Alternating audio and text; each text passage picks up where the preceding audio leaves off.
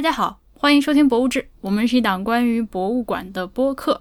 如果您喜欢我们的节目，欢迎您加入会员计划。作为会员，您可以每周收到一篇会员通讯，每个月还可以参与我们的抽奖活动，奖品是来自世界各地博物馆商店的精美礼物。我们上一周刚刚发出的一篇通讯是大黄关于二十一二十一美术馆的田野考察。呃，以后我们每期节目的开头呢，都会把上一周发出的通讯在节目里面向大家报告。呃，如果您听到节目的时候对这期通讯感兴趣，呃，再来入会的话呢，也还是可以索要到之前的通讯的。呃，除了这一篇通讯之外呢，最近大黄有一个东京日课系列，是他从日本回来之后，从建筑师的视角去出发来写的一些关于日本的观察，并不一定是关于博物馆，但是非常的有意思。呃，所以呢，也推荐大家来入会，向我们索要这一系列的东京日课。今天我们这期节目呢，很开心请来了一位新的嘉宾，呃，沈星成先生。呃，沈同学是比较难以介绍的，因为他实在是身份有点多，也有点复杂。呃，要不然你自己来。啊啊，好，呃，大家好，我叫沈星成，我是五月这本新书啊，五月其实也不是新书了，就是《纽约无人时刻》的一本三十七点五度的博物馆地图的作者啊，我在上海、纽约、北京都念过书，然后我现在在佐治亚理工读科技史博士。啊，呃，除了喜欢博物馆之外呢，我的主业是研究城市的给排水工程的，呃，比较城市史研究，下水道、抽水马桶，对，然后，呃，再除此之外呢，我有一档自己的播客栏目，叫做说神马，我是这个主播的，呃，我是主播，然后，呃，我自己以前也写过歌啊什么的，哎，勉强算是个独立创作人，这样，嗯，差不多。你，我觉得你严格的说应该是主播的 alter ego，就是。啊 嗯嗯，推荐大家去听。现在是我觉得就是中文播客里面讲美国时政最好的一档播客了，而且风格也跟我们完全不同。你听了之后就知道我为什么说是分身。OK，呃，那这本书呢是。我我上来就直截了当的跟大家推荐啊，就是我自己很喜欢，然后我自己很信得过，就在读书的品味上很信得过的几个朋友读完了之后也都很喜欢。呃，它是一本背景是纽约的讲博物馆的书，但是呢又绝不是一个旅游指南攻略那样的东西。呃，可以说还挺少，我几乎没有见到过，就是以这样一个方式来讲呃博物馆的。书，嗯，你要不要跟大家先介绍一下这本书大概的内容？这是一本，嗯，名义上是说博物馆的书，但是实质上它是一本讲述纽约的书，讲述我在纽约认识的啊我的朋友们的书，嗯，所以，嗯，这个书总共八章，在每个章节里我都有加入一些我自己喜欢啊，我自己呃愿意去探索的一些。呃，美国政治生活，呃，日常生活当中非常要害的问题，比如种族歧视，比如宗教歧视，呃，但是以这些为线索，我穿了八条呃文化游的线线路，然后再把纽约的四十几座博物馆串联起来，这样希望大家在玩的时候，呃，每个东西它都有一个主题，然后有一个呃金与锡的比照，然后同时就是啊。呃，因为有人的故事，所以它可以变得更有人情味儿一些，读起来也更容易读一些。这样，嗯，对，它可以说是，就是我我在读的时候就有一个感觉，就是呃，你你把纽约这个城市和里面那些博物馆，然后加上你自己个人的一些经历，把这些东西结构了之后，等于说是测了一个展，只不过这个东西最后呈现的形式是一本书，它是呃有你自己的一个重组在里面的。对，可以这么说，因为啊，我们自己学这个学科，呃，很多年，然后呃，可能也是培养了一种直觉吧，就是希望你讲一个东西的时候，对方是很容易消化的。所以这个书，呃，基本上像是一个以纽约为主题的陈列，然后博物馆，呃，一般是作为盛放产品，呃，盛放展品的一个场所。在这本书里面，他们本身就是展品。所以就是希望能够呃帮助大家理解纽约的博物馆为什么是以这样的格局、这样的形式和内容存在着的。嗯，希望这本身就是一个有趣的阅读。这样。嗯，呃，然后它你的标题里面有说这是一本三十七点五度的博物馆地图，呃，就是说实在的，就是如就是没有见到你本人的话，可能会觉得这个这个这个这个小标题特别的肉麻，就是特别的文艺，它是一个是是，本人一点不肉麻，一点不文艺，是吧？对，呃。这是一种干湿结合的叙述方式，就是用了很多文学的手法，然后与毕波克的这个呃一贯以来的 呃风格也是比较的，就是配搭，就是。呃，你自己在书里面说的是一口鸡汤一口饭啊，就是如果用博物志的话说呢，就是干湿结合，干货湿货都有，呃，这样才让人比较容易下咽嘛。然后最终，我觉得我很有共鸣的一点，就包括我们之前在聊天里面说到的事情，就是不管是我做博物志这个播客，还是你这本书，我们都想去做一个对博物馆，嗯，可以说是一个祛魅这样的一个工作，嗯，呃。把他拉下神坛，嗯，让他让他不再是那么一个就是特别神秘高大的存在，这样大家才会愿意去。嗯嗯嗯，呃，对。然后这本书里面还有一些很好玩的呃故事和人物，它是我相信如果。呃，当然，我们我们的听众里面，就我所知，现在已经不少人读过这本书了。谢谢谢谢大家，谢谢大家，特别特别捧场。对，嗯，尤其是尤其是有那个在呃国外呃，就是美国或者是呃北美其他地方就是留学生活过的这个朋友，我们读这些书的时候，都有一些非常切身的。呃，感受就是一些问题，如果你一直待在国内的话，你不会感觉到它是一个问题。呃，脱离了自己原生的这个环境之后，就会开始有一些反思。比如说这本书上来第一件事情，第一章讲，呃，种族歧视这个问题，我就觉得还挺懵的。嗯，哎，我说，嗨。是不是骗我？这到底是在 这本书是真的讲博物馆？博物馆呢？博物馆呢？嗯，对对，退货。但是呢，也不去过多的剧透了，就是希望大家都自己买来去看。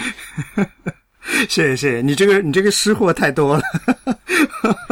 我我稍微我稍微加点儿，对我稍微加几句干的，就是，呃，我我还是拿第一章举一个例子吧，就比如说，我不是我我不告诉大家我具体写了什么，但是这章的主题是种族歧视，所以呢，我就把一些纽约有一些人家不太知道的一些博物馆和文化景景观，就给它编织成了呃一条线索。那么就比如说，呃，一开始的这个来到新世界的黑人，他们在纽约城葬在何处？那么这个它就是一个呃有趣的话题。但是这个馆呢，如果不是以这样子的方式的话，你光给它算一个旅游嗯价值度，你给它做一个排名呢，它排名是呃很靠后的。但是我认为它是一个很重要的，然后值得参观的博物馆。所以这样子呢，就是用这样子的手法呢，我就能把这些。不太引人注目的小馆，呃，把它给用一条线索给它勾出来，然后大家在去的时候呢，也比也更能明白说我具体在看什么。不然呢，到了那样一个地方去，就是这个叫做 African Burial Ground 这一个博物馆很很小很隐蔽，而且就是一般人都不知道这个地方。那么去哪怕是去了，你也会觉得挺没意思的。如果你不了解这个大的啊背景的话，尤其是对游客，因为我们知道游客更加不喜欢去中国的游客的话，就对这些。种族啊，奴隶制啊，都完全没兴趣。那么，我想的就是让他呃去去到这个地方的时候，能够感觉更好一些，这样，嗯，更更看得懂一些。对对。呃，这本书虽然我刚刚说它不是一个旅游指南，但是你完全可以把它当成一本旅游指南来用。就如果你想的话，呃，是这样，就是如果我有什么朋友他要去纽约两三天，第一次去，然后需要把重大景点全都踩个遍的话，呃，我可能不太会推荐这本书。就明白吗？就是，呃，我第一次来，不要这样说嘛。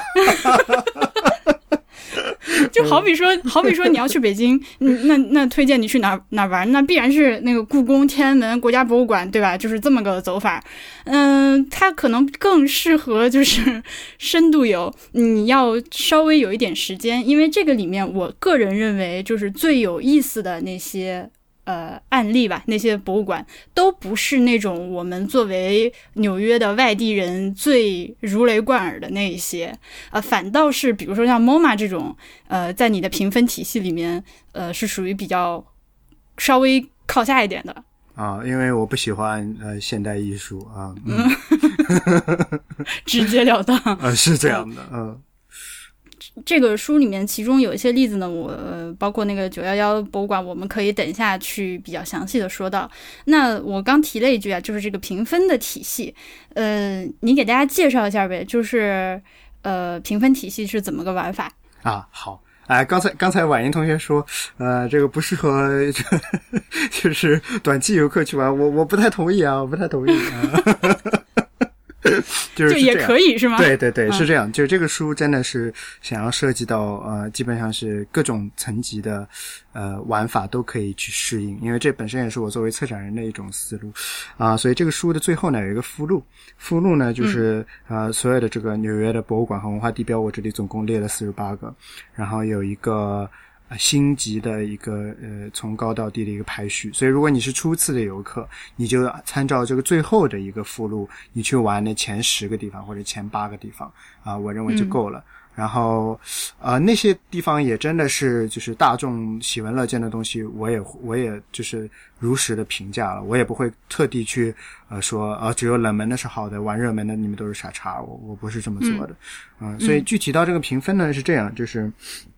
嗯，我们都知道，如果你去旅游，你去看 Google 或者是 Trip Advisor，它都会有一个笼统的评分，就是五颗星，呃，里面的这么一个评级。嗯，我觉得呢，这样子的手法描述博物馆是不够的，所以我自己设立了一个标准，它主要是三个维度。呃，第一个呢是建筑，就是建筑呢不只是指博物馆建筑的本身。啊，比如说古根海姆博物馆，就是纽约的古根海姆博物馆，那它是一个建筑很有特色的。那它这样子的建筑，啊，大都会这样的建筑，光靠那个楼就值得去一趟了。对，那个楼它展的东西再傻，你你去也应该去看一下，就是它可以有五颗星。啊，这是一。另外呢，除了这个建筑之外，这建筑这一档呢，它同时还包含了周围的街区。所以这当中就我就举个例子是那个南街海港博物馆，那个博物馆自己本身其实挺矬的，就是它它很小，而且它就是陈列内容也比较弱。但是它周围的这个街区虽然是有假文物的这个倾向，但是它反映的是一个呃纽约。开埠的时候，就是呃，还主要是以海运作为最主要的一个交通方式的时候，这个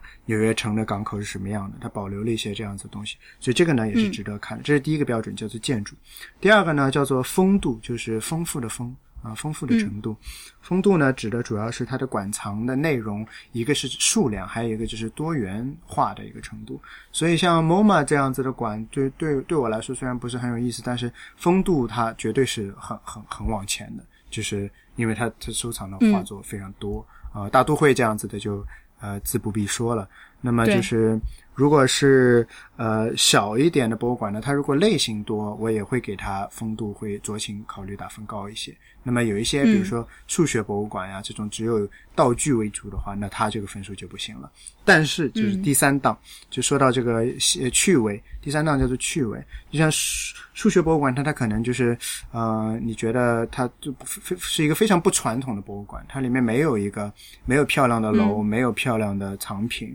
啊，因为我们一般那天我跟婉莹也说到，我们一般说到数学博物馆，你首先想到的都是 呃数学公式，哎，华罗庚陈景润就是高斯在那儿一加到一百，就这些东西。如果是一个国内，大家可以想象，如果一个国内要做一个策展的话，对吧？但是他那个数学博物馆，他就是一一样就是严肃的东西都没有，就一个公式都看不见，所有的全部都是用玩具来表达的。所以他就是这博物馆其实给我很大的启示，就是说你为的目的是要让学生对数学。有一个好感度，那你为了要做到这件事呢，你就是要牺牲很多呃学科性质的东西，要为这个趣味性让路的，嗯嗯，所以这个博物馆它本身虽然呃没有什么太多东西，但是它是一个呃趣味程度很高的博物馆。我记得我给了它挺高的星数，所以这三样总合起来，它是一个对一个博物馆综合评价。那么够最后再补充一句，就是我自己也有这个。个人的偏好在里面，所以我很喜欢历史，对城市史、种族史、美国的历史。但是，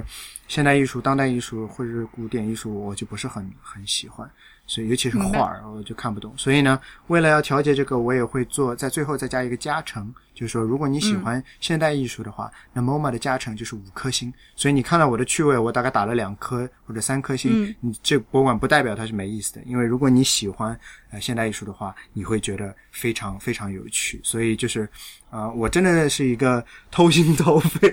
重视观众体验的人，所以各种各样的人。喜欢各种东西的人，我都希望他能够在这个书里面找到一些对他有用的、实际的旅游有帮助的东西。嗯嗯，这个东西是我还觉得挺惊喜的，因为我们自己在刚开始做博物志的时候讨论过这个，就是。打分儿这个事情，呃，但是被我否决了，因为我觉得就是一个博物馆，就比如说像豆瓣上的一本书或者一个电影，你五分制，然后给他这样打，其实是一个比较反制的做法。呃，就因分儿高的话就还好吧，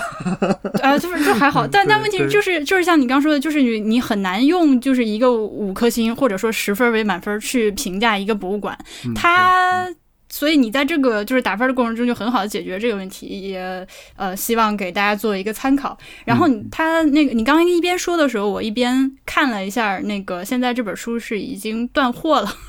哦，对，现在卖的卖的很好，谢谢大家。嗯，因为第一次印刷呃就已经没有了，第二次现在还没出来，所以就是这么一个情况。嗯，我还是会把就是本书的那个购买链接放在这期节目的那个网页上，大家先加入购物车，但是回头千万别忘了买就行。谢谢大家，谢谢婉莹，谢谢婉莹。那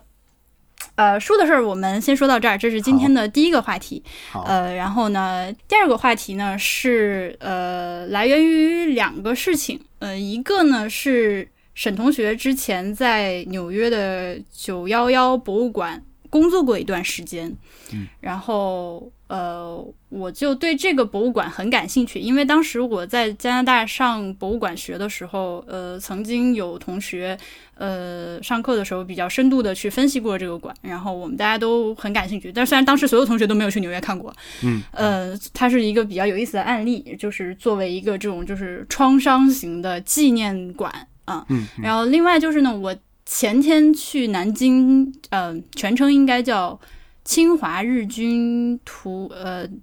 屠杀南京同南京大屠杀遇难同胞纪念馆啊，全称是这样。看了一下，然后我就很想把这两个事情拿出来一起说一说，就是呃一个纪念性质的博物馆，它可以是怎么样的做法？呃，那先说先说我们大家。可能听众没去过比较多的这个九幺幺博物馆吧？你能给大家介绍一下吗？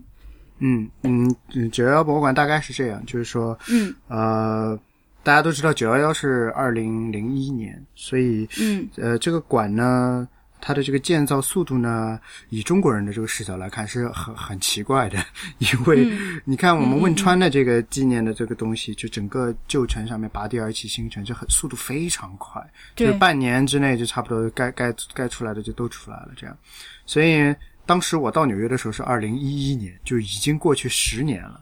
啊，然后他当时有个活动，然后我跟我朋友就去了。我们以为是博物馆开馆了，结果发现它就是一个十周年的纪念活动，然后是开放了那个呃 Ground Zero 那两个水池子，但那博物馆本身还是没有开放，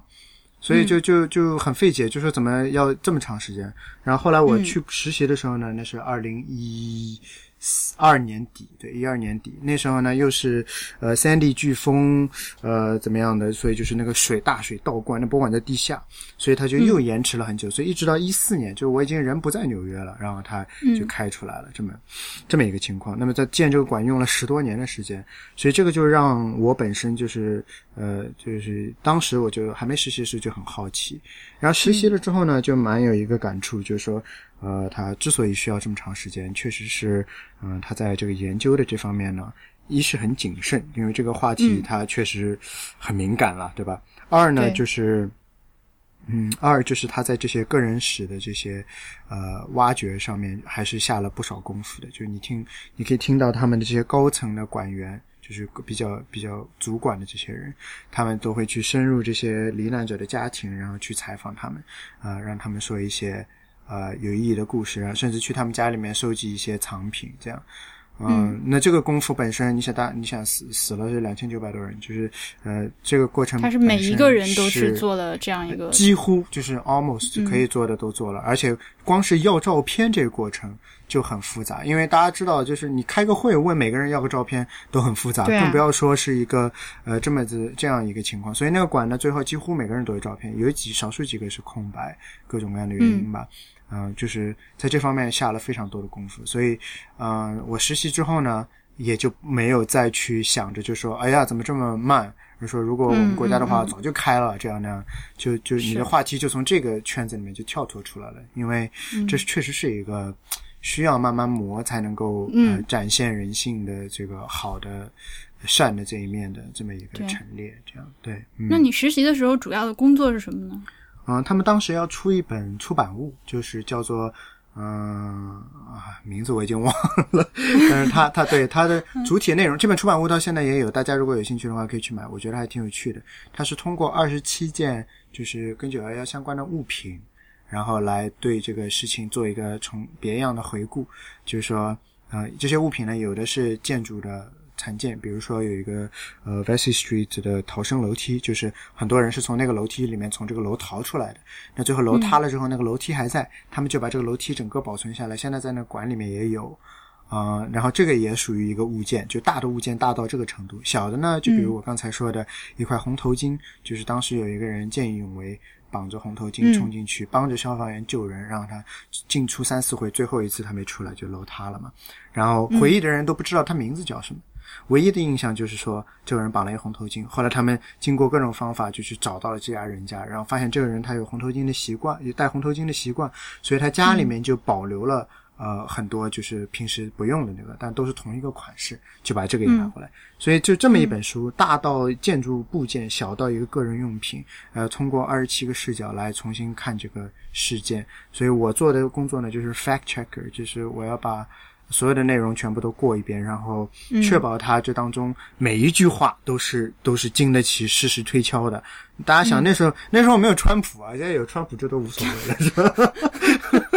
因为就是特别怕出错，因为这是真是一句话都不能够错，所以就呃就利用九幺幺自己的一个档案库，包利用了 FBI 官方的一个调查的呃，它最后有一个 commission report，就是一个委员会九幺幺委员会的报告，就利用这些官方的材料。啊，就是，对，有时候也用非官方的阴谋论的网站，其实我们也用，就最后就确定这本书里面没有一句话。是错的。然后让我特别感动的是，就他们对这个呃，像我这种义工啊，真的是就是志愿者是非常尊重。就书里面也数了我的名字。然后呃，开展的时候，就是博物馆开幕的时候，甚至向我是邀发出邀请函的，因为我是尽了力的。对，然后就特别当时就刚到亚特兰大不久，然后就觉得，哎呀，也是挺麻烦的，挺贵的，就没去。其实应该去一下，真的那种奥巴马是的，是的，奥巴马也在什么的，就是就是蛮可惜。不过那。个书后来我就也就我自己也去买了一本，然后觉得非常光荣嘛，就觉得哎这这么一个项目里面有自己的名字，这样嗯，对，那你这个博物馆真的是非常的良心。我之前实习的那个加拿大国家历史博物馆，就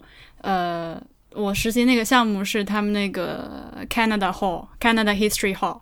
呃，然后我是给他们做一些那个华人历史资料的一些梳理工作。呃，然后这个馆是二零一七年七月一号，也就刚开没几天，是加拿大一百五十周年的国庆日嘛。嗯，哼，但是我就并没有收到邀请，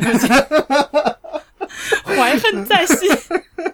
他们对，所以我所以这个这个事件本身就改变我思路非常多，因为呃，我们这边对志愿者真的就是就是上海话讲叫多多鬼鬼啊，就是都不当回事儿。就是我当年自己就是我这也不是挖人家黑历史，但是首博就北京的首博，首博开幕的时候我就是志愿者，然后我我们我们北大考古系嘛就去，然后然后，哎呀真的是太糟糕了，真的是真是不把人当人。是的，当然是那是十多年前了，我相信现在会好很多。但我现在跟人家博物馆说的时候，也都是这样，就是说你一定要给志愿者 credit 的，这些人是我们的朋友啊，这些人是真的是我们的朋友，我们要真的像朋友一样的去对待人家。那怎么可能朋友去做了一件事情，然后你不你不说是他做的呢？对吧？他更何况他没拿钱啊，所以我就说这个这个观念改变很重要，真的。对我最近这段时间回国之后，认识了一些就是在全国各地的博物馆那个。工作的志愿者，然后就发现，就其实博物馆很多时候就把他们当一个几乎在当正式员工在用，结果又。呃，没有得到足够的尊重，你对吧？就你刚说已经不发钱，已已经不发工资啦。那个，你这那这种时候，呃，就是其实有很多博物馆，尤其是那些规模不大的博物馆，它缺了志愿者的工作的话，有很多日常工作都不能开展的。嗯，anyways，这个话题我们就不再展开了。就是，好，嗯嗯。那你在梳理这些资料的过程中，嗯嗯，我想你应该能看到一些非常就是让你觉得比较震撼的内容吧。嗯，这还好，就是因为大部分大部分的东西都是，呃，大家也不是说不知道，因为这个事情就是大家其实都知道嘛，嗯，但是就是因为我们要做这个事实核查，你一直要就进入到这个 data 的这个 base 里面去，然后呢，就就有些东西呢反反复复看，其实是很很伤神的，就是，嗯，比如说就是那种看。人家自己用那时候，因为还手机没有那么普及啊，就大家用 DV 拍的那个飞机撞到南楼，因为是先撞南楼吧，对，就是反正第二次撞击的时候，很多人就拍下来了。然后那个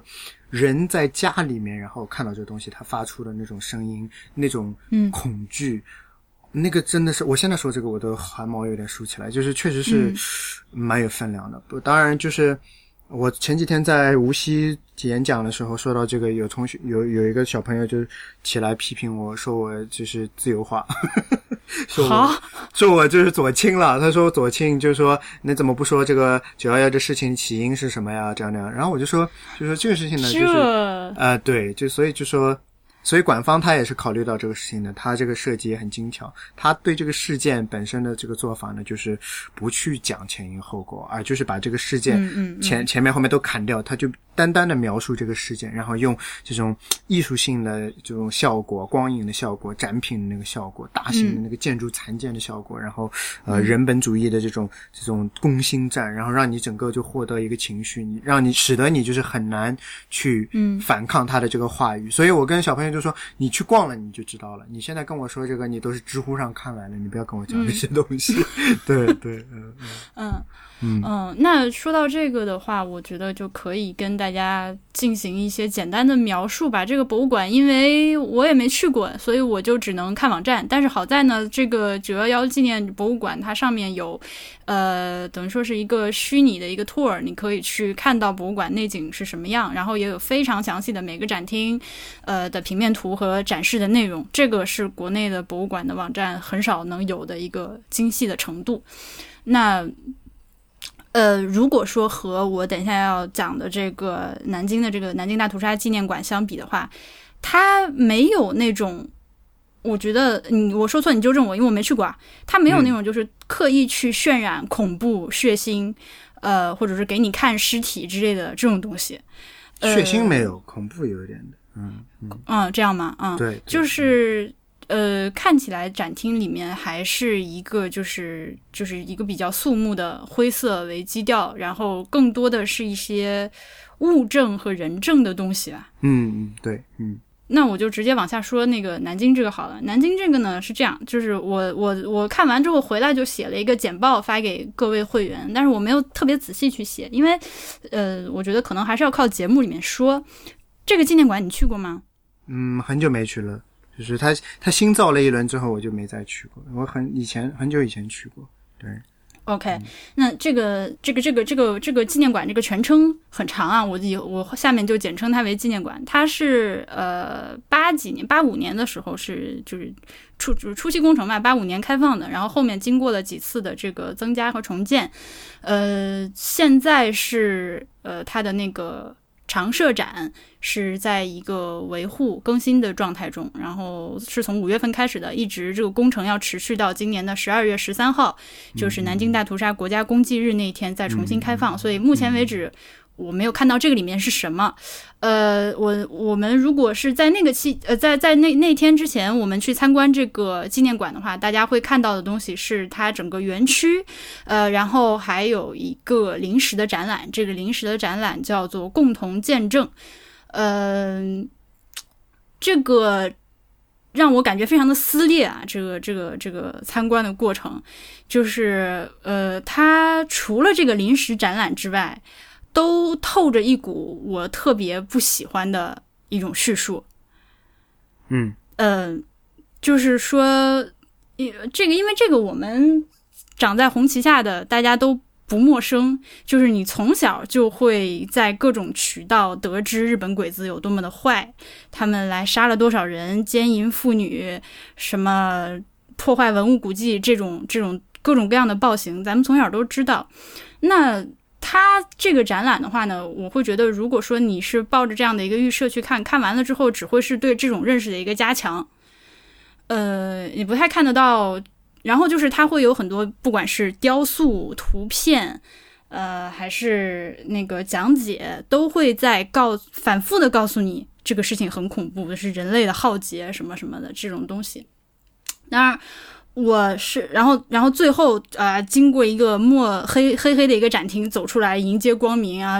那个像华盛顿那个水池一样的一个长方形水池，末端有个四方杯，四方杯顶上站着一个手捧和平鸽的一个什么和平女神，这种这种鬼东西，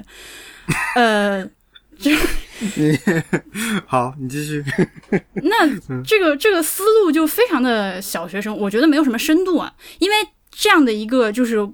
旷日的浩劫，它可以，可以，我们可以从中间学习到的，我们可以从中间反思的东西是非常非常多的。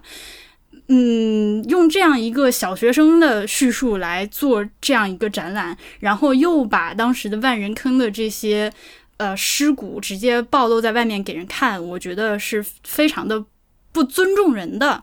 我，你，你就你不可能说在九幺幺纪念馆里面把大家就是。那个大楼倒塌了之后，所有大家的那个尸体、那个照片什么之类的拿出来给你看完，就是我是这种感觉啊。然后因为而且而且我当时参观的时候就看到那个有有几个呃有个妹子，就是看起来是大学生的样子，就是直接站在那个万人坑的门口就情绪崩溃的那种，嗯呃。反正我很不欣赏这些情绪崩溃，说明这个陈列很成功啊！从 从陈列的角度来说，是不是？是是不符合你三观，但是它效果这个效果非常成功，达到了恐怖的效果，震慑的效果达到了，震慑嘛，对吧？嗯，对。那那好，呃，这是这这这以上是我所不耻的内容。呃，然后我觉得好的这个展览呢，是一个临时的展览，就是这个所谓的共同见证。当然，你也可以说它有点鸡贼，因为就是它等于说是拉上了这个国际友人一起。呃，那日本人不是好多说南京大屠杀是个骗局嘛？Anyways，我们就拉上了。呃，当时还留在南京城里的这个呃欧美人士有很多什么传教士啊、老师啊之类的，然后他们在当时搞了一个呃安全区，一个菱形的一个一个街区，然后这个里面收容了很多难民，然后他们也见证了很多当时日军的暴行，然后这个东西这个展览呢，呃，他就不再去将恐怖和血腥和给你看我们有多惨这个作为一个主要的一个展示内容。呃，他的视角，他的态度要平和很多，呃，但是同时呢，也不是说给鬼子洗地的那种、那种那个意思，而是说我们相对相对客观的，就是不要一上来就哭爹喊娘的那样一个态度去看这件事情，然后真正的你从这个展览里面能够看到一些就是危急时刻。的一种人性光辉，所以我是非常推荐大家，如果有机会的话，可以在十一月三十号这个展览撤展撤撤展之前去看一下。好，那这是我们俩分别 报告了一下，对吧？我我不我不可以哎，我不可以评论你刚才说的这个东西吗？你可你可以啊，请讲，请讲。呃，我怕你要换话题了啊，别先先别换，嗯，先别换啊。那我说了啊啊啊，请讲，请讲啊，我是这样，就是。我觉得啊，就是我我我 我从一个我从一个专业的这个视角，就是说，我们我也是讨论这个问题，但是我换一个讲讲法来讲。首先啊，呃，第一，呃，南京大屠杀这个事情呢，跟九幺幺这个事件本身有一个最本质的差差别，就在于九幺幺这个事情是全世界的人都知道的。我昨天在前天在无锡问一个小朋友，就是小朋友也知道，就是他明明还没出生，但他也是知道的。南京大屠杀呢，它没有成为一个，到目前为止仍然还不是一个进入了一个人类命运共同体的呃基本常识的一个这么这么一个地位。所以呢，所以第一点就是说，这个呃为什么要反反复的渲染这个日军的暴行？就是你从这个角度来说，这话我们虽然在我们的基础教育当中听了很多了，对许多第一次来到南京的非中国公民，这是一个新的信息。所以就说关于这个事情是否有必要性呢？这完全取决于他说话的对象是谁，你应该接受多少程度的信息，对吧？这是第一点，这是第一点我要说的啊。所以这是技术问题，是吧？我我我我跟你说过的，我就是喜欢讨论技术问题，是吧？啊，第二个技术问题呢 是，第二个技术问题是这样，就是这个这个呢，我在我其实也是自己反思自己，为什么啊？我给你举个例子，就我我因为卖这个书呢，我们就去廊坊书展。廊坊是一个全全国书展，然后到了，既然到了廊坊呢，我们就先去，我跟我的编辑，我们就先去逛了那个廊坊自己的博物馆，廊坊市的博物馆。呃，它的那个第三层就是最高的那一层呢，它就是展示的就是呃义和团，因为廊坊大捷是在廊坊嘛。对。哎，这还是废话，这呃，就是，但对，就说义和团的这个事情呢，廊它是作为这个博物馆当中非常重要的一个内容来说的。啊，因为这是近代史上的一个很重要的一幕。那么，对于这个义和团事情整整体的评价，对于廊坊大捷是不是大捷，其实史学界现在对它的争论呢，国内的史学界都对这个事情，我觉得还挺公允的。或者说，公众在常识中对义和团，尤其是主要这几个大城市的人，哈，就是说，嗯，信息更开明一些的人，对这些对这个评价呢，对这个活动的运动的整体评价呢，都其实挺保守的。你懂我意思吧？嗯，那当然了。但是那个那个展本身，它就是讴歌的是这个呃义和团义和团的事情啊，嗯，农民运动的事情。对对对。然后我当时一第一眼看的时候，我也觉得很反感。后来我跟编辑就我就我们聊的时候，我们就聊到这个，就说我自己就写这个书的时候，就写《纽约无人时刻》的时候，就是经常就讲到说，他们有很多以社区为单位的这么一个呃呃小小的展览，包括哈林区自己的博物馆、中国城自己的博物馆，然后犹太人自己的博物馆。那么这个东西呢，在我们国家是欠缺的，但是我们国家也是有这种以服务本地为意志的，呃，这种博物馆也是有的。廊坊博物馆它必须要把义和团说成这样，因为这个参与了这个活动的很多人，很可能就是他的后人，现在就还生活着，啊，所以他他其实负责的这个历史是他本地叙述这个事情的视角，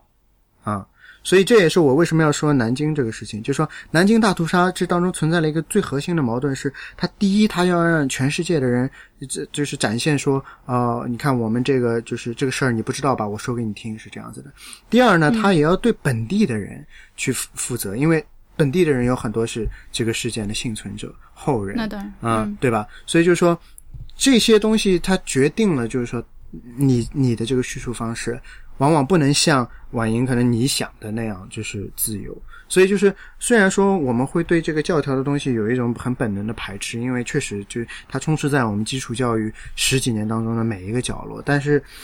就是我我我有时候真的觉得，就是说，当你静下心来想一想的时候呢，我们应该做的事情不是说去挑战它现在已有的呃这些内容，而是应该我们试试看可不可以做一些呃补充的这个事情，就是使它更丰实。但不意味就是说要把这层叙事要整个连锅，就是一锅全部都端了。我对这个态度呢，你你也懂我的我的这个思路，对，嗯，所以 OK，你说的你说的这个对，OK，你说的这个我是同意的。呃，是这样，就是我所，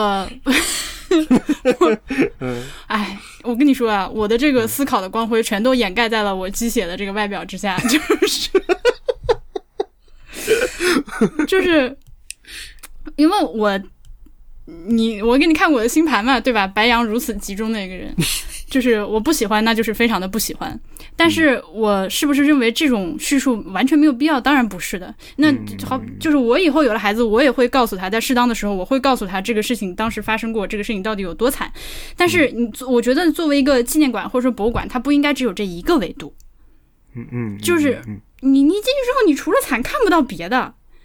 如果说像九幺幺纪念馆那样，它确实不太适合，或者说很难去讨论这个事情为什么发生啊？嗯，呃，讨论前因后果的话，我觉得南京大屠杀似乎是可以讨论的吧？是是，确实是，嗯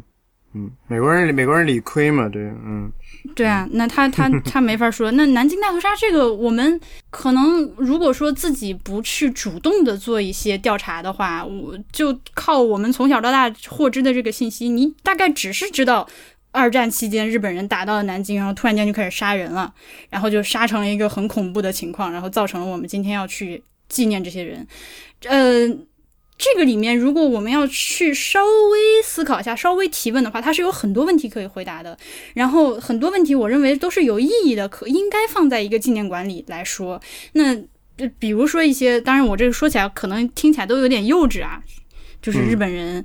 他作为一个在国，在大部分的日本人，他在当兵之前应该都是正常人，并不是那种杀人恶魔。为什么来了之后，而且当时的战争也并没有说打很多年之后啊，就开战大概半年，对吧？就突然间进入了一个集体的癫狂，然后事态就是发展成了最后那样子，为什么？嗯，可能你去思思思考这种问题，会考会最后归结到一些就是。呃，如果说我们要去引导这个舆论的话，你问这样的问题，是不是更容易让大家热爱和平呢？呃，类似的叙述，嗯，你不觉得是吗？嗯，不不不，我我我就对这个事情感情，呃，想法比较复杂。你接着说，嗯嗯。呃，这复杂肯定大家都是复杂的嘛，但是我觉得值得讨论。对我，我我觉得，如果说你想把这个事情真正的做到，呃，深入人心，尤其是想，你你比如说刚举比较具体的啊，就是来参观的老外，你你得你得就是 convincing，你这个你这个叙述是一种看起来就让人看起来就是非常的一面之词的感觉。嗯，我这么话说可能肯定是要招骂，但是我当天正好去的时候，有好多有好多美国人。就是那旅行团，然后大家就是一副非常，因为热的不行啊，就在就在门口在那喘，也并没有感觉到他们有什么有说有笑的。我我，you know，就是我并不觉得他们 get 到了这个信息。你说他们有说有笑，还是没有有说有笑？就有说有笑的呀。有说有笑啊，但没办法的，就我我在九幺幺里面也也也有说有笑过，跟朋友。啊，是你那啊那那是。那我就，可是我说了这么半天，就是这意思，就是说它本来是一，它本来是一个非常立体的事件，它的前因后果，它中间发生的那么多的恐怖和这个这个过程中那些善的东西，没有体现出来，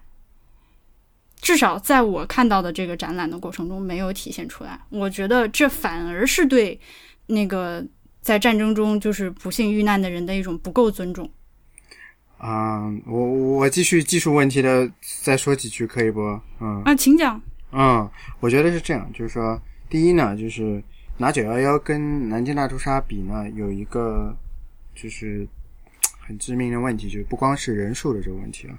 就是它是一个是就是恐怖袭击。就是它是发生在一个没有在进入状战争状态下的一个国家。呃，我我我澄清一句，我并没有把这两个事情放在一起比啊，只是这两个博物馆纪念馆正好是呃正好是都是同一类型的。对，嗯，对我也我要说的也不是说这个两个事情的可比性，我们在说博物馆的可比性。嗯，我所以还要再拉一个例子进来，就是我在 DC 看到那个大屠杀的那个纪念馆，那呃不是大屠，就是犹太人大屠杀犹太人嗯，对对对，他们呢其实有点差不多的这个意思，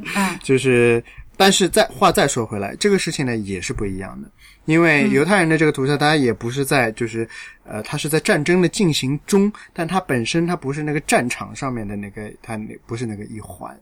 啊，所以呢，我从这个角度呢，你可以这么去理解这个事情，就是说南京大屠杀这个事情的发生，它它本身在这个我们现在的呃历史最世界各地知名的这个纪念这种纪念馆的这类型当中，它这个事件本身是很特殊的啊，它这个事件本身很特殊，它是一个战场上发生的一个这种性质的一个一个一个一个暴行，它这个东西。嗯，所以我的想我的意思呢，要说的就是说，是不是如果我们把这个事件的性质区分出来，我们对它的这个陈列的这个手法也可以多一层理解。因为如果他是一个在那个呃，就像类似于犹太人这样这个他们的那个种族灭绝的这个进行的话，它本身是一个冷血的呃很科学的一个。就是它的手段是科学的啊，就是说它这个整个流程，它是一个高度的科权主义的这么一种体现。那么他去反抗他的时候呢，他消解的就是用这个呃，我们这一个个都是活人啊。那么你想这个话语对冲非常强大，因为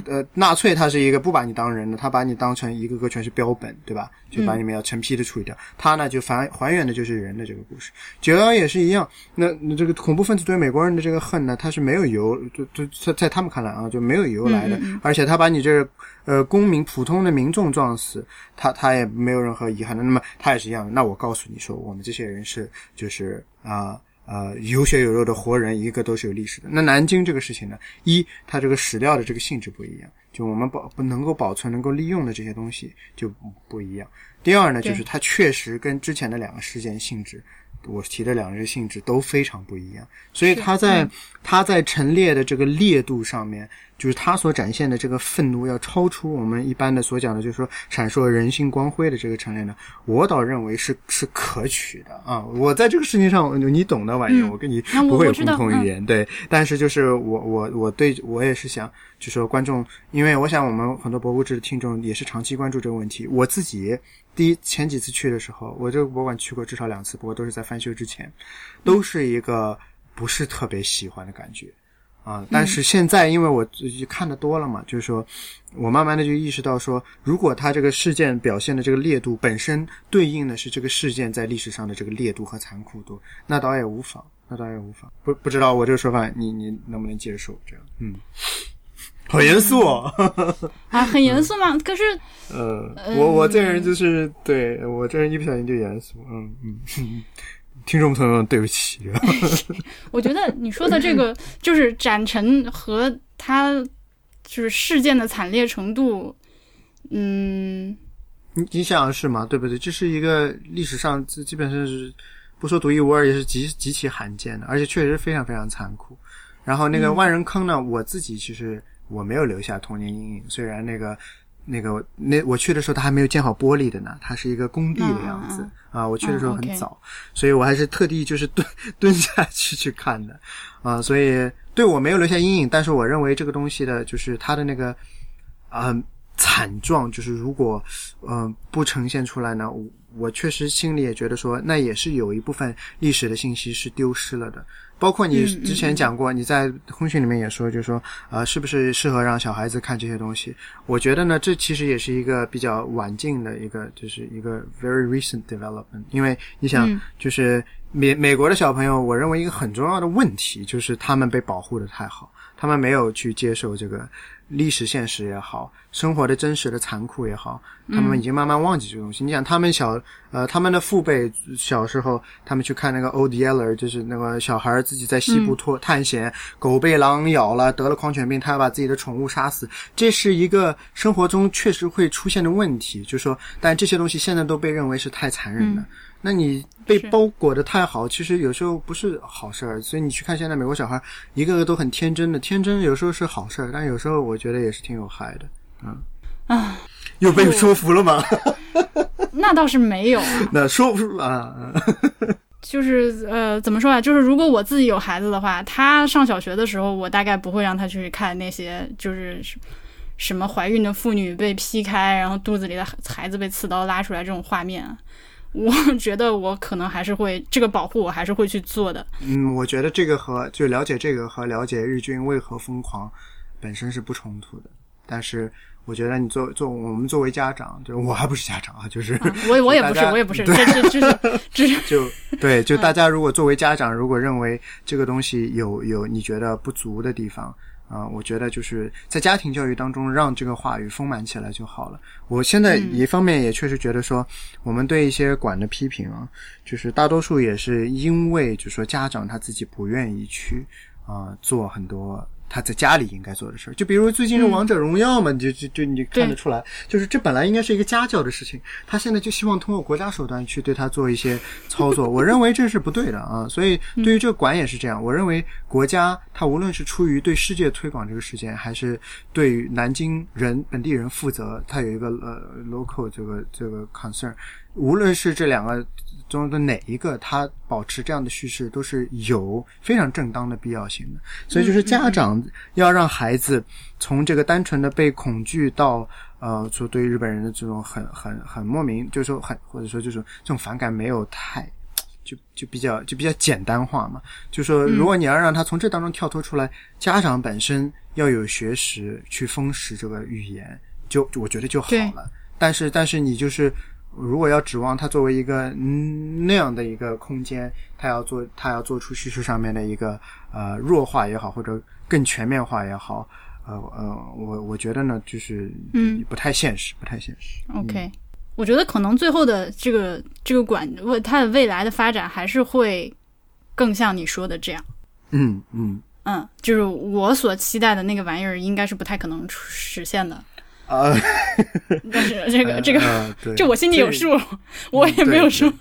对吧？嗯，但是我只是说表达一个我自己的一个观点。对我，我也是帮帮助大家，就是说，呃因为这观点经常有人会，就是就是经常，这是一个经常的比较的视角，所以我也是看了一些东西之后，然后我我自己慢慢有帮助自己想通吧。当然，你也可以说我是为了要因为要回国了，所以就是这样自己说服自己，但是也有多少有这样的成分。但是确实这个事件非常特殊，大家从这个角度再想一下的话，呃，他应该用什么样的手法？等于说我们应该自己去摸索。而不应该去，可能就是不不太应该去做，就是那样子的比较。嗯，好的，就是希望大家本次在骂我的时候手下留情。我我再次重申，我我我可是不知道哭了多少回，就是特别心酸，就是超级伤心的看到这些东西。我并不是一个狼心狗肺的人，我只是觉得就是想要真正的。呃，把这个事情讲好，它可以有更多的维度。OK，就是这是我的 summarize。那我想想看，我刚还有什么要说，我忘了。啊，那我正好再补充，我再补充一句，你慢慢想着啊，就是呃，因为我这次我因为这个书的关系，我在全国很多地方，上海多，尤其是多，就是讲了很多次。然后呢，我发现呃呃，普通的观众对于博物馆这个事情呢，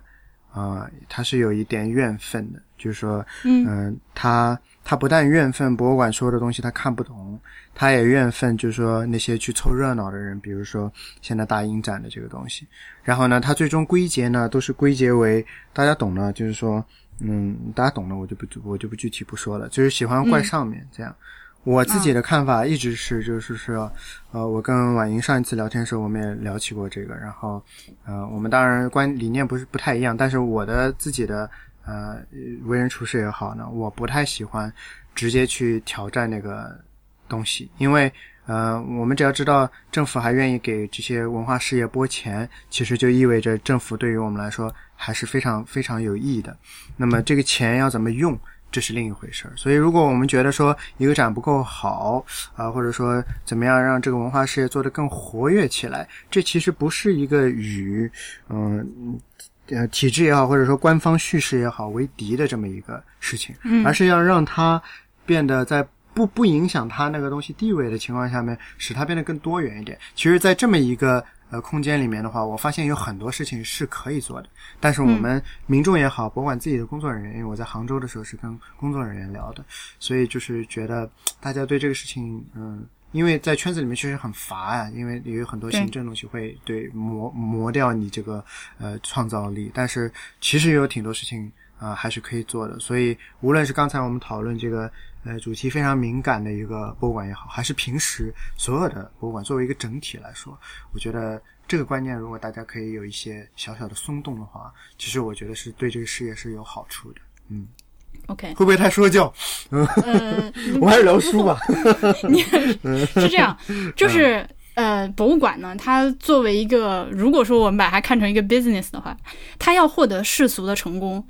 所谓的世俗的成功啊，它就必须照规则办事。你在天朝呢，就是天朝的博物馆，它自有一套运行的规范。那像我这种站着说话不腰疼的人呢，就是 我可以肯定的是，我绝对不会在博物馆事业上获得什么现实上的成功。那我也很佩服，因为我之前在杭州工作的短期工作了一段时间，我认识了一些就是 青年博物馆工作者。我真的我是不这个绝没有任何的那个讽刺意味在里面。我真的很佩服这种在体制内玩的很溜的人，就是我他那个馆也不大。也不是什么就是杭州数一数二的大馆，但是每年都能推出三四个临时展览，然后每一个反响都非常的好，然后呢又又能有一定的创新在里面。他就是在这个体制里面拿着国家给的钱，呃，也不也不去触碰任何什么呃那个呃就是所谓的就规避审查，就是做的非常的完美，然后展览内容又又非常的精彩，还能呃配套做出很多社会活动、社会教育活动来。那这种人我是一百个佩服。就是我我们国家的博物馆就是应该有这种，就是能在这个体制里面如鱼得水的这些年轻人，把事情都搞起来，这是最好的。嗯，对，但是，所以我我为啥就只能录播客呢？是吧？你这你这是你这是在这？哎，不是我我其实不是不是这个意思，对，没没没有这个意思啊。那那倒那倒，我并没有任何那个那个什么啊。我们的口号是 No hard feelings。嗯，至于说对体制的讨论，其实博物志里面对体制的讨论最多的可能还是来自于就是。呃，一个是一个是由于，当然国家给钱，我觉得是有好有坏的，是个是个。当然，我们这个话题一会儿聊到什么程度会被你摁死呢？再说，我先说着啊，就是。国 家国家给钱，在我看来是有好有坏的。有好，那当然是你想国外的博物馆，那都是一天到晚就是拼命在出去求爷爷告奶奶的要钱，捐捐一点吧，捐一点吧，对对吧？他们有很大的精力是被钱这件事情牵制着，牵制着。那我们呢是全额拨款，你不用操心这件事情。但是呢，我会觉得就是嗯，完全被养着，然后。呃，这个体制又相对比较僵化的情况下呢，你年轻就我刚就年轻人想要搞事情，就反而会，首先你你业务搞得好，不会给你升职加薪，然后呢，这个体制还会对你碍手碍脚，然后你如果做的事情比较出格呢，还会有不光是体制内的人，还有一些社会上就是大家不理解的这个观众们，呃，所谓的文博爱好者跳出来指责你。那就很难，那就那就很难发展起来。就是你如何把这个事情给玩活了呢？就并不是所有，并不是每一个在博物馆工作的人都是都像我刚才说的那种青年才俊、脑子灵活的。大家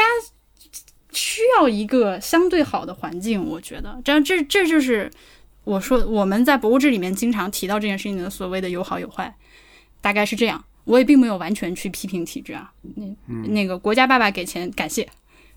竖起拇指。嗯，当然，刚才这个我我其实也挺同意的，就是说，呃，国家全额拨款是有好有坏的，主要的坏处在于，呃，好处其实大家明白的，我就不说了。主要的坏处呢，在于就是，嗯，这个机构里面会充充充斥着一些，呃，业务能力并不很强，但是关系倒是有一些的人，呃，我想这是一个很很普遍的情况。然后我想跟大家说的一点呢，就是，其实哦，就是管的高层。就是馆长啊、副馆长啊这个级别的，在我现在自己的一些接触当中，他们其实是思路挺活的。以就我就我只以这长三角我所见的。我来说哦，真的是，因为我这次去杭州西湖，呃，西湖那个文呃园呃呃园林文物局，它就是西湖周边所有的博物馆。我当着这些人的面，我想了想要不要批评他们的一个展，我就还是说了。说完之后，这个副馆长他是做陈，他是负责陈列的，他还专门去回去看了一下他们那个西湖陈列，然后在朋友圈里面说，盛博士刚才说到这个东西，然后来说的虽然不是完全准确，但我觉得他这个提法还是很有意思的。就这些人，他们很很真的是，他们没有那么官僚，真的。我我这我你看我，所以我也算我今天也不知道，反正是也可能是因为你是这个基调吧，所以 我传递一点这种类型的正能量，正能量不不太听到。对，真的就是包括我最近在帮上海科技馆做事，他们的馆长。副馆长，他们因为出国见了很多，他们理念真的不差的，他们很想要做一些，呃，不同寻常的事情。但是阻碍他们的是，就是你说真的是体制吗？不是的，是他下面的一些，就是就是种种的原因，就是供应商啊，这样就是这样那样子的很多东西去撤走，导致他一些东西他实施不下去。嗯，所以就是我我觉得我们这个对这个事情的理解就是，唉。就是我还是这句话，就是不是老要把这个错误就是丢给丢给上面，就有很多问题可以在可以在根本不触犯任何呃任何红线的这个前提下面就可以缓解甚至解决的。所以就是管管这方面自己他们也在很努力的去做，从外面引进人去盘活他们自己的资源。上博现在就在做这个事，所以就是我觉得还是嗯。就是我这个人自己的个性是，如果是不能立的话，我就我就不破的，嗯嗯，所以所以呃呃，也是试图想要有一些好的东西，这样，嗯，OK，嗯，哎呀，没有想到这个天儿聊成了这样一个，站的是不是跟往期跟跟往期博物志是不是太大太不一样？是不是画风有点变了一下？画风非常的对。我这么一说，大概影响书的销量。因为大家相信我，书并不是这样的。嗯，这到底是夸还是骂呀？啊 啊，这是夸，这是夸。嗯，对，因为因为我我我的想法是这样的，再我再多说一句，就是说，嗯呃我们以不同的角色，我们在社会中扮演不同的角色，做做不一样的事情。所以作为作者的我是希望，呃，真的百分百的就是贴近群众的。但是作为一个真的在这个行业里面半只脚跨在里面在做事情的人，嗯、有一些立场是是是不一样的，嗯，所以我希望、我也是很很努力的在在平衡这些。嗯，不一样的出发点和利益点，然后，但是我相我还是相信，就是以这么一个嗯好的这个目标作为最终的标的，我我相信就是嗯、反正方向还是好的吧，嗯，我觉得你以后要经常来上一下博物志，就是给我们，尤其是主要 主要是主要是我啊，我这个比较丧的人，来传播一点正能量。这个世对，界充满了爱的。前两前两天我问人家，我说“哎，丧”这个词怎么用？因为大家现在都在用，然后说到底怎么用？然后他说：“ 呃，是陈老师，你别问了，你用不到的。你整个人的气质里面就没有这回东西。对，我是我是不太对，哎，反倒你说的对，我觉得我我说的可能很多东西要减吧减吧。对我我明白你的心思的，而且嗯我是知道你是希望事情变得更好。然后我也我也是这样想的，对，但是就是我们的我们的这个路径不太一样，对，嗯，这个任何任何变革，其实那历史各种经验都是表明，任何变革都是需要激进派和温和派一起作用，然后才能够实现的。光靠其中任何一种都是不行。嗯，我们还是要做好朋友呀。你以为你以为你是左派，后来发现你是右派。啊，那天有个小朋友说我是左派，我其实挺不高兴的。对，其实我很保守的。嗯，我想大家也听出来了。对，嗯，好的，那那么那么本期节目就录到这里，再次向大家推荐《纽约无人试客》一本三十七点五度的博物馆地图这本书。感谢大家的收听，拜拜，非常感谢婉莹，非常谢谢大家，拜拜。拜拜。